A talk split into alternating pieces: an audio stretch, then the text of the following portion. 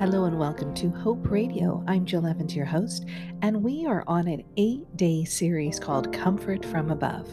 In this series, we are learning how to cope with grief by looking at God's holy word. I'd like to welcome you to day four. Our scripture is Proverbs 3 5 and 6. We're going to be looking at uh, King James Version. Our scripture says, Trust in the Lord with all thine heart, and lean not unto thine own understanding. In all thy ways acknowledge him, and he shall direct thy paths. Is that scripture familiar with you? I hope so. If not, read and reread. It's a good one. When you trust in God with all your heart, it means that you leave no room for doubt. You believe what He says because you know He is always right. And we want Him to be right and His will to be done. To better understand and explain Proverbs 3, verses 5 and 6, we really do have to consider the verses together. This gives the context of the message they convey to the reader. Though simple, these two Bible verses are power packed and deliver a hard hitting message.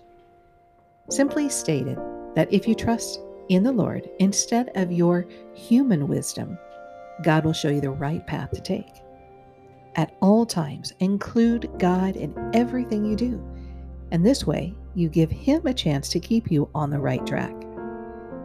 When we are grieving, we can make impulse decisions that may not be right for us.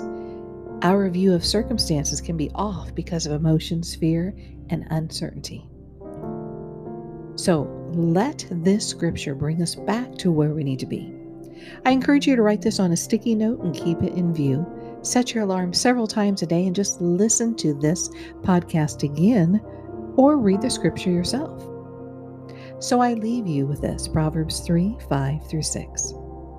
Trust in the Lord with all your heart and lean not unto thine own understanding. In all thy ways acknowledge him, and he shall direct thy paths. My friends, trust him. Well, I hope you have been blessed and remember to always be a blessing to others. I'd like to thank you so much for listening to Hope Radio, and I look forward to talking to you on day five. Bye for now.